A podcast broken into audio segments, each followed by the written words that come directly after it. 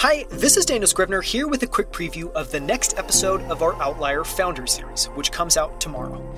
In it, I'm joined by Adrian Aoun, founder and CEO of Forward, which is building an insurance free healthcare system focused on preventative healthcare from the ground up. Forward was founded in 2017 to invert the typical model of healthcare, where most healthcare follows the service model, where a single patient sees a single doctor only when they need care. Healthcare is building a productized version of healthcare. So you can use it anytime, anywhere, that's scalable so it's affordable for everyone, and it's always on with help available through Forward's app and a network of doctors' offices all around the United States. Which might sound like, well, how healthcare should have been all along, which is the goal. And to be clear, Forward is tackling a massive problem in the United States. In 2021, healthcare spending accounted for a full 19.7% of all GDP. And that number is compounding at an astounding rate of 6 to 7% year over year. Which begs the questions how is that even possible? And what happens when healthcare as a percentage of GDP rises to 30 or even 40%?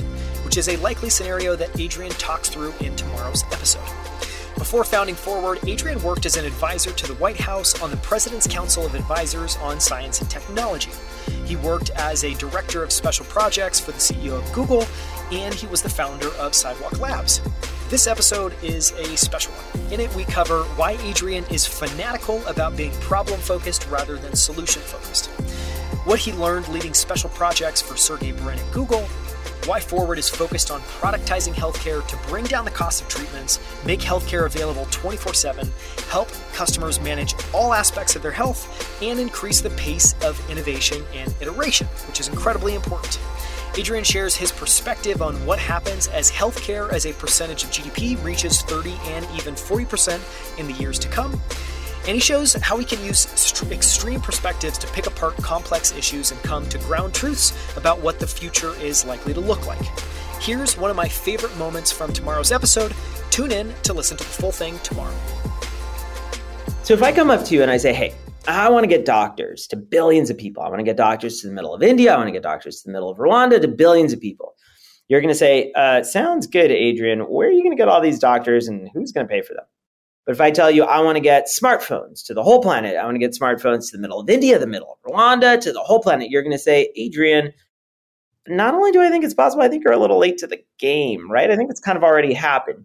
So what do you intuitively know? Well, you intuitively know that uh, that technology scales in a way that humans don't. You intuitively know that hardware and software scales in a way that doctors don't. Another way to say it is exactly what you said we only have one insight at Forward that we believe that nobody else believes. We believe healthcare should be a product, not a service.